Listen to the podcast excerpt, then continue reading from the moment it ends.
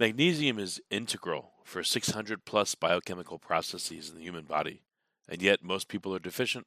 Common signs of magnesium deficiency include fatigue, muscle weakness, stunted growth, poor immune function, poor concentration and memory, hormonal imbalances, bone and teeth problems. Most people think grabbing a bottle of whatever cheap stuff on the shelf or at the top of Amazon will solve this. The common misconception is that consuming more magnesium will automatically improve health and well being.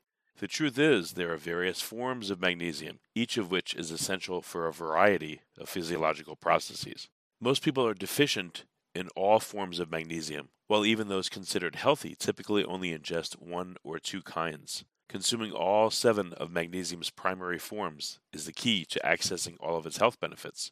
That's why we pack seven forms of 450 milligrams of elemental magnesium into each serving of Wild Mag Complex. One dose a day is all you need.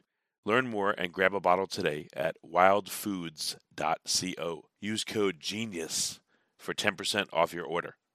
Forget frequently asked questions. Common sense, common knowledge, or Google. How about advice from a real genius? 95% of people in any profession are good enough to be qualified and licensed. 5% go above and beyond. They become very good at what they do, but only 0.1% are real geniuses. Richard Jacobs has made it his life's mission to find them for you. He hunts down and interviews geniuses in every field sleep science, cancer, stem cells, ketogenic diets, and more. Here come the geniuses. This is the Finding Genius Podcast with Richard Jacobs. Hello, this is Richard Jacobs with the Finding Genius Podcast. I have Marcy McKay. She's the author of Transforming Your Stress uh, the topic is going to be transforming stress in families, which is very important. And uh, as far as I can see, uh, stress is at by far an all time high, anxiety, depression, all that stuff. So it's a very timely topic. She's an award winning uh, author, speaker, teacher, mentor, a wife, a mom, and a friend. And we're going to talk about some of her stories that have shaped her life and uh, possibly some of mine. And let's see what we can do to help listeners. So, Marcy, thanks so much for coming. I appreciate you having me. I'm looking forward to our conversation. Yeah, if you would. First thing I usually ask is about people's backgrounds and what led you to be interested in these topics. You know, usually it's because in their life the the person has had a lot of experience with the topic. So, what's your uh, what your story of how you came to be here? Um, yeah, so I'm a quote quote nice girl from a nice family. You know, I've been married to the the same man for over 30 years and um I'm a writer and uh, I was home alone one Friday afternoon in August of 2017, and our family had a house fire. And, um, you know, the house did not burn to the ground. They were able to save the majority of our belongings. But, Rich, overnight, my life literally fell to pieces and and I didn't mm. understand. You know, we we had lived in that house for 17 years and then one day we just never did again and it was really because of the smoke and water damage that made that the house um, uninhabitable and mm it, it was like a light switch. One day I felt like, you know, day before the fire, Marcy was happy. Day after the fire, Marcy was a basket case. And, you know, insomnia, depression, anxiety. I kept hearing the the fire alarm in my head. And and I come from a pick yourself up by the bootstraps kind of family and I just I didn't understand what what was happening because like I said, you know, I, I made it out fine. They were able to save the vast majority of our belongings. So if you're going to have a house fire, that really is the way to do it. But I just fell to pieces. And so I went mm. to one very recommended therapist because therapy had saved me in my, my early 20s after my dad died. That didn't help. I went to another therapist. That didn't help. I went to church more. I went to yoga even more. I drank kale juice, you know, like whatever anybody recommended, I tried and um, it just wasn't happening. And so I jokingly say I went on a journey to Humpty Dumpty myself back together again. Quick question here. Uh, what, what was the reason for the fire? What caused it? The fire, it it was an, an old 1950s ranch style house, and we, uh, the family, there'd only been one previous owner, and the man had long since died. It was his widow we bought the house from, but he had considered himself a handyman. And so he had put a vent in above the stove, and the vent was running, and that, you know, the, the vent over the oven and stove had run, you know, countless times over the past 17 years, but it was old, faulty wiring in the attic that started the fire. Mm, okay. Yeah. Understand. Yeah. So it, it just, and that's when I started learning about stress patterns and, and trauma. And I didn't realize if you had asked me what trauma was the day before the fire, you know, I, I would have said it's it's poverty, it's car wreck, it's war, and, and all those things are true. But I didn't realize that, you know, you you can have trauma if you come from a very loving family but y'all moved all the time because of dad's job or if you grew up with a loving single mom i just didn't realize that trauma comes in many shapes and sizes and um, I just had a lot of unpacking to do from my loving childhood, but still, there was just some issues there. And um, so when the pandemic hit, and I could tell that, you know, even though people were joking back in March of 2020 about, you know, toilet paper and baking sourdough bread, I thought this is traumatizing people and they don't understand it. And so that's why. Well, at, least they got better with, with forced masks and Yeah. vaccinations and uh, everyone uh, trying to, you know, re- route on each other. So, yeah, Right. instead of instead of real job on everybody. Right, right, right. But so that's why I wrote that book to try and, and help people understand their stress patterns, you know, physical, emotional, and behavioral, because I, I didn't understand all that before our house fire. What's an example then of a stress pattern that maybe people are not aware of, but one that's common?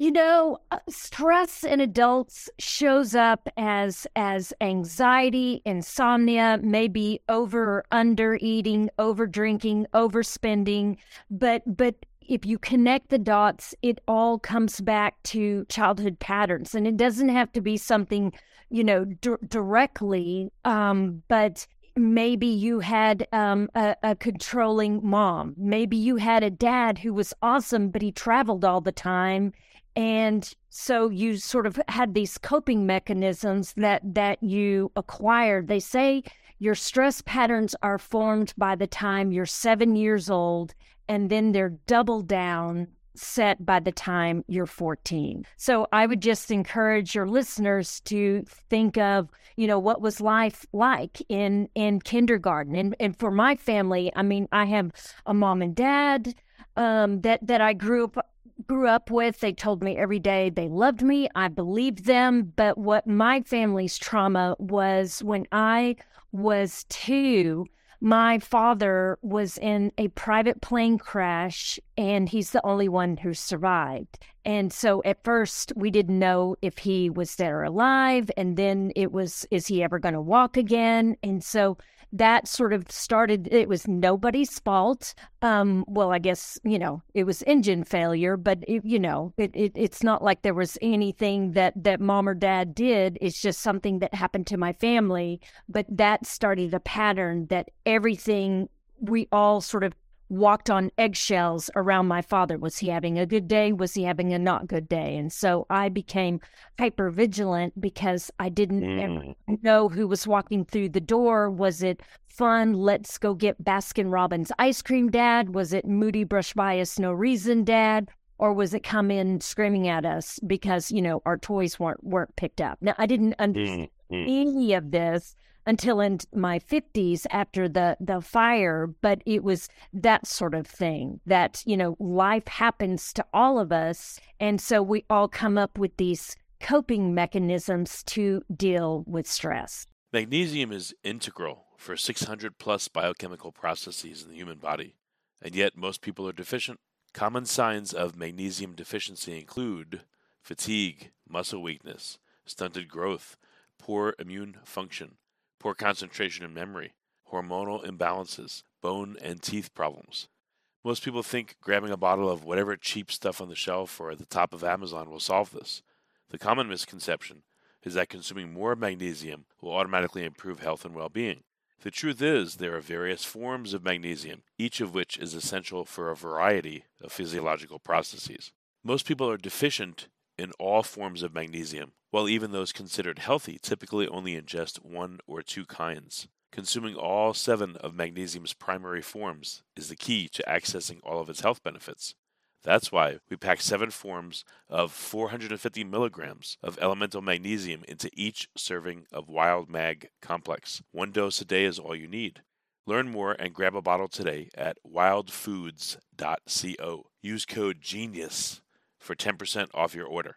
I think um I don't know, it's just my my pet theory, but you know, I'm in my 40s, my wife is in her 40s and um I think uh, midlife crisis tied to people at you know at at our age suddenly having to deal with stuff when you were kids that you just pushed away for decades, you know?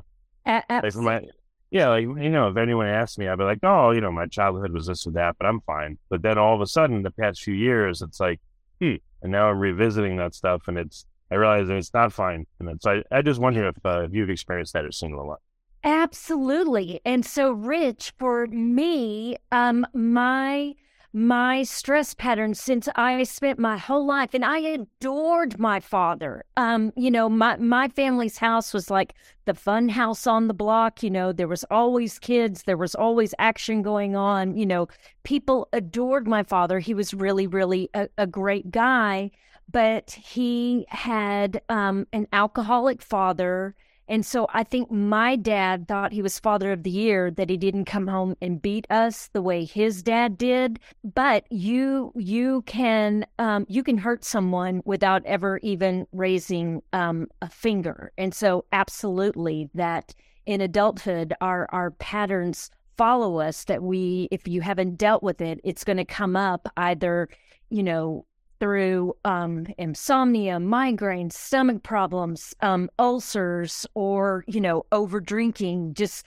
you know, it can manifest uh, countless different ways. But what I didn't know before our house fire, right now, if you were to Google the word stress, you would get over 1 billion results. So that hmm. means it's not your imagination. What, whatever you're struggling with, that you keep trying to change and it won't, you know, likely it it reverts somewhere back to to childhood. And so um kind of getting back to what you said about unresolved issues, um you know i spent my it was i have an older uh, older brother younger sister and it was sort of all of our jobs to always modify and adapt depending on what dad's mood was well you know, one day ABC might work with him, but then the next day that didn't work. So you had to go to one, two, three. And then the next day those two things didn't work and you had to do red, white, and blue. And so we just kind of, you know, again, we didn't realize any of this that we were doing. We just kept trying to make dad happy. And so I developed patterns of overgiving people pleasing, not good enough, and perfectionism. Well, did I, you know, handle that fire quote quote perfectly? No. Um, because what what I didn't mention earlier is that when the the fire alarm went off, um, there was no smoke, there was no fire, there there was no burning smell, and so I waited like maybe just a little over two minutes before I called nine one one. But for me, that lifelong pattern of perfectionism, I felt like our family had lost our house on my watch because it was the only home my kids had ever known. And that um, sort of reverts back to another pattern. My my dad was one of those people that if he was within a 200 mile radius of Waco, Texas, where I went to college at Baylor University, he would come visit me. And so sometimes it was just him, sometimes it was just my mom, sometimes it was the two of them. And I always spent the night with them because, you know, it was a nice hotel and I wanted to get away from roommates. And he came to visit me when I was 20 in 1987 and we went out to eat, had a great time, went back to his hotel room and, you know, visited and, you know, had Baskin Robbins ice cream and just had the best conversation we had ever had. Mm-hmm. And when, and I, that was the first time I didn't ever spend the night with him because I had a late night study group. And as I left that night, I thought we had turned a corner, and I thought that's the first time he's ever treated me like an adult. And he had a heart attack and died alone in his hotel room. Oh, so do you kind of see what, what I'm talking about? Since my stress pattern is perfectionism, I was a super everything girl in junior high and high school and college. I felt like our family lost my dad on my watch. Then years later with the house fire, we lost it on, you know, my family, my adult family. We lost our house on my watch. And so that's when I really started learning about stress patterns, that perfectionism. That's what uh, that's why I fell to pieces after the fire. So when you say you fell to pieces, what what did that look like? If you're open to talking about it, what happened to you? Absolutely. At the time, let me see. I'm 56, so I was like 51 when the fire happened. 50, 51. So I was already having hormone problems, but that just exacerbated. But it was also insomnia. Um, I've always been high energy, but it was just ratched up like a thousand percent and then depression and i i had never had depression like that before and just you know again i kept trying to pick myself up by the bootstraps and keep going like i had just always done and none of my coping mechanism worked. And so when it's really when i started learning about trauma and that's something very vague like perfectionism can can be a trauma response in a stress pattern because I didn't handle the fire perfectly because I had called my husband saying there's no smoke, there's no fire. Should I call 911? He was like, "Yes." And that's when I waited, you know, like another minute and a half before I called 911. And so what what I'd like your listeners to understand, you know, remember when I said if you googled the word stress that you would get over 1 billion results. Ironically, there's also 1 billion nerve fibers in your body. Like picture one of those skeleton Halloween costumes that that you know people can wear, you know, it's black and it's got the the white skeleton body all over the person, that's the way your body is on the inside with nerve fibers all along those those bones and tissue. 1 billion nerve fibers within your body and our bodies are like a walking talking computer. And so it's all connected. Your brain and your body, it doesn't like change of any kind. So the bigger the change, the more your body's going to resist it. Secondly, your brain and your body doesn't know the difference between good stress and bad stress. Have have you ever, you know, moved into a new place with your family, a new apartment, a new house? Okay, so is step one recognizing what the stresses are in your life, or if you know, if you were to put to, again a diagram to this or a, a process or a method, what what would that uh, look like?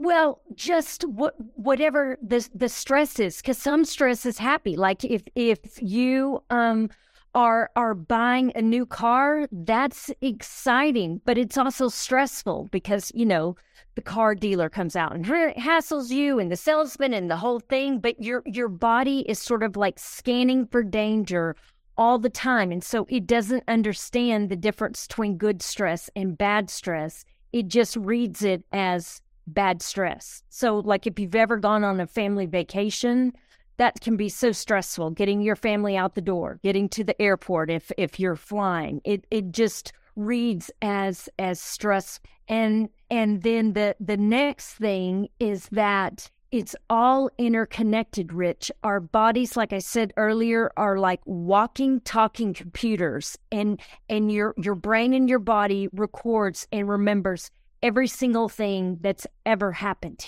And so things that, that I mean, there's no way that we can remember every moment of every day, but your subconscious mind does. And so back to those stress patterns going on, you know, whatever happened in in your childhood, good and bad, you know, however you respond to stressful things, more than likely it's a stress pattern from childhood. But it doesn't have to be a direct correlation because back in March of 2020, no one could ever say, oh, that global pandemic that I did in kindergarten, I know how to do that. You know, in March of 2020, nobody on the planet had ever gone through anything like that. And everybody was just kind of going bonker. Does that make sense? Well, I don't know. Do you mean like uh, you did a lot of people feel obligated to respond in one way or another, or well, were people I, just told uh, uh, we're all in this together? Forget about your trauma. Just shut up and go along with what we need to to do, or what, what do you mean? No, I, I think it's because it seemed like you know, leading up, and it, I, you know, I don't want to get like political or anything like that. It's just nobody had ever gone through anything like that before. No one individually had, no one with with our our communities and and na- as nations and throughout the whole world. And so it was like, you know, suddenly everybody didn't go to work anymore. We were all told to stay stay at home and um, so, what, whatever your what I call bad behaviors, however you handle with stress, do you do you undereat? Do you overeat? Do you overdrink? Do you spend money on stuff you don't need? Do you spend money on things that you don't have extra money to be spending on? And so that's why whenever things are stressful, we kind of have our go-to bad behaviors on on how we cope with things. So, all right. So, uh, it, again, it sounds like I'm just making this up, but it sounds like recognize the stresses in your life and then what decide how you're going to react to them, or what would be the step that you're talking about now? Well, I think it's different things for different people because for me, I like talking about my feelings, and that helps me kind of work through things. My husband does not like to talk about his feelings. He'd rather go do kickboxing and punch something or, you know, go for a run and work it out physically. So it's just sort of however you you deal with with stress in in a healthy way, do more of that, but then it's also recognizing the unhealthy patterns that that you have. Like i'm not much of a drinker but sugar and carbs are like the bane of my existence. And so i could polish off a plate of brownies and you know feel like i've been on a 10 day drunk. It's not alcohol but it's still you know metabolizes in my body like sugar and like alcohol. Okay um so what kind of uh advice are you trying to give to people again like if it, you know, like a summary of your book, you know, we want to reveal everything because we want people to read it, but what are some of the highlights from it that either you've gotten positive feedback on or do you feel like is really important to communicate to people to help them? I think people always seem to resonate with the fact that it's not a contest. Everybody has stress, everybody has something from their childhood that was less than perfect. Even if you had the happiest childhood, maybe maybe you had someone who tormented you in in third grade or something like that. How is stress showing up for you? Is it more so in in your body with physical stress symptoms? For me it's just i couldn't seem to get out of this funk. And for me it was more dealing with these emotions and then connecting the dots back to where the patterns began and then that's how you can change them. It's the easiest way to get stress is to work it out physically.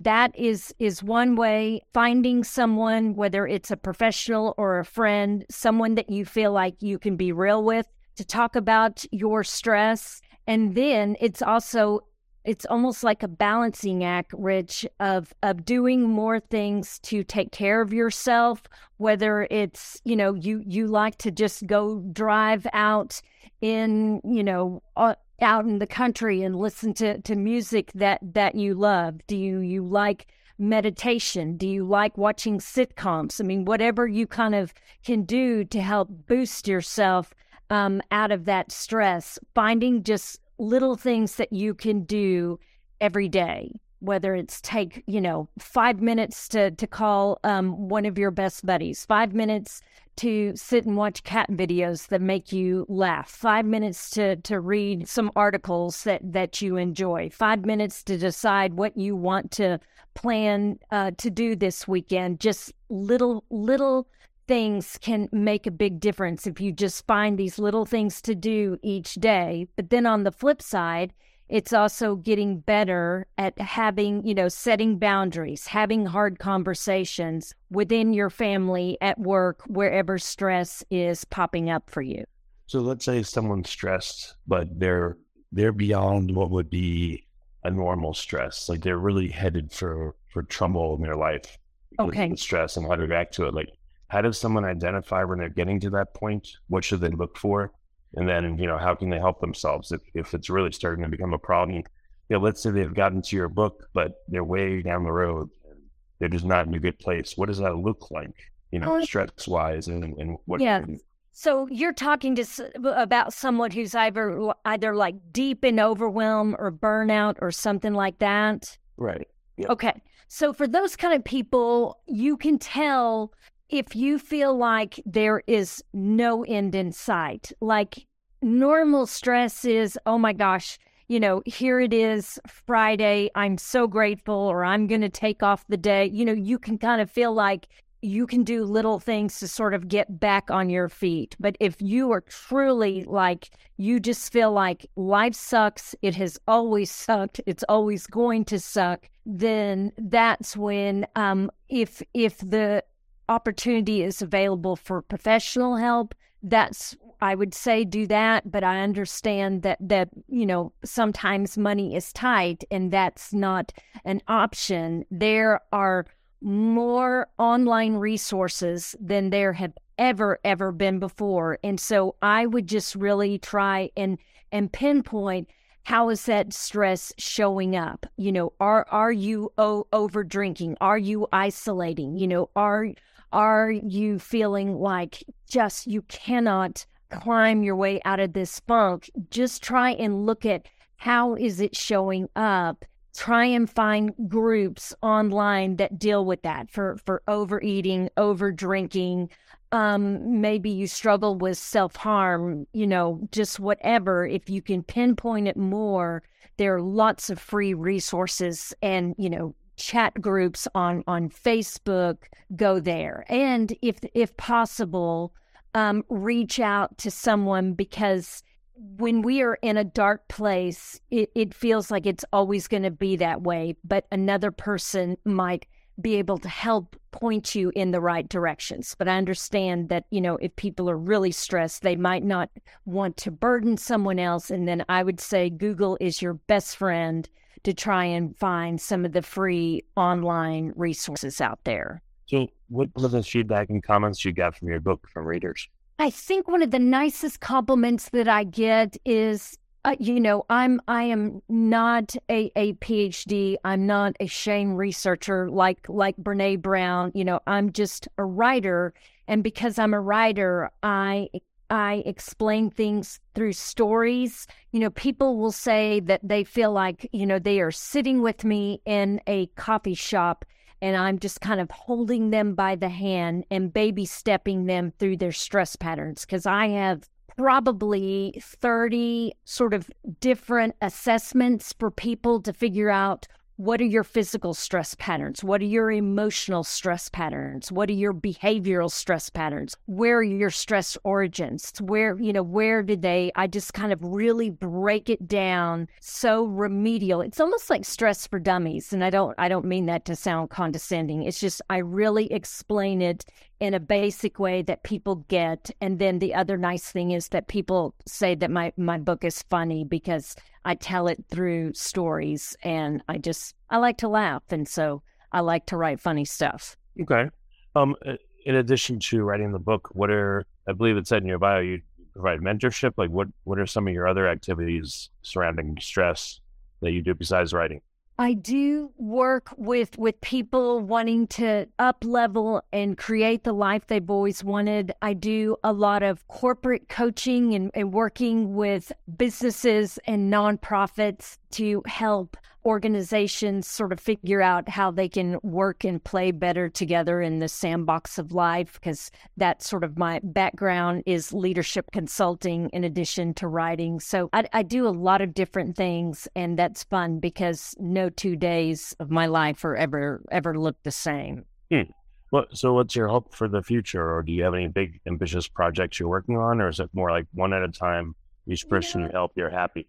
Yeah, sort of uh, that, but but also I'm really wanting to get back to my fiction, and so I'm not taking on I am taking on clients. I'm just not taking on as many as I have in the past because I'm really wanting to have more time and space for my writing. But one thing that I really want to stress to your listeners, and, and you and I sort of touched on this before we started recording about your car accident and my family's house fire. I thought that fire was the worst thing that ever happened to me because I just, my thinking was very black and white then. Now I'm so grateful that it happened. What I thought was the worst thing to ever happen to me ended up being the best thing to ever happen to me because it forced me to deal with issues that I didn't even realize were issues. And so I want to encourage your listeners no matter what, and I believe this with all my heart, no matter what someone is struggling with,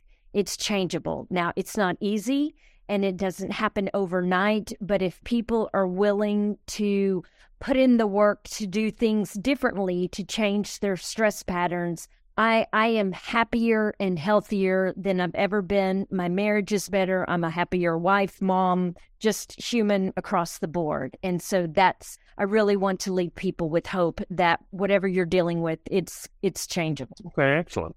Well, Marcy, what's the best way for people to get in touch? I would guess they should get the book first. So can you restate the title? And then Sure. uh, how else can they reach you? Yeah, the the book is called Transforming Your Stress and you can find it anywhere books are sold online. I hang out most on on Instagram or sometimes Facebook and and my handle is author Marcy McKay and then my website is marcymckay.com. Okay, great. Marcy, well, thanks for coming and for turning your life experiences into positive things that can help other people with their stress. I'm, Well, I'm glad you you. came on the podcast. And I feel the same way about you. I love that you've taken your pain and put it into a, a beautiful purpose for the world. Thank you. Thank you, Marcy. Magnesium is integral for 600 plus biochemical processes in the human body, and yet most people are deficient. Common signs of magnesium deficiency include fatigue, muscle weakness, stunted growth, poor immune function, poor concentration and memory, hormonal imbalances, bone and teeth problems. Most people think grabbing a bottle of whatever cheap stuff on the shelf or at the top of Amazon will solve this. The common misconception is that consuming more magnesium will automatically improve health and well being. The truth is, there are various forms of magnesium, each of which is essential for a variety of physiological processes. Most people are deficient in all forms of magnesium, while even those considered healthy typically only ingest one or two kinds. Consuming all seven of magnesium's primary forms is the key to accessing all of its health benefits. That's why we pack seven forms of 450 milligrams of elemental magnesium into each serving of Wild Mag Complex. One dose a day is all you need. Learn more and grab a bottle today at wildfoods.co. Use code GENIUS for 10% off your order. If you like this podcast, please click the link in the description to subscribe and review us on iTunes. You've been listening to the Finding Genius podcast with Richard Jacobs. If you like what you hear, be sure to review and subscribe to the Finding Genius podcast on iTunes or wherever you listen to podcasts. And want to be smarter than everybody else? Become a premium member at findinggeniuspodcast.com. This podcast is for information only. No advice of any kind is being given. Any action you take or don't take as a result of listening is your sole responsibility. Consult professionals when advice is needed.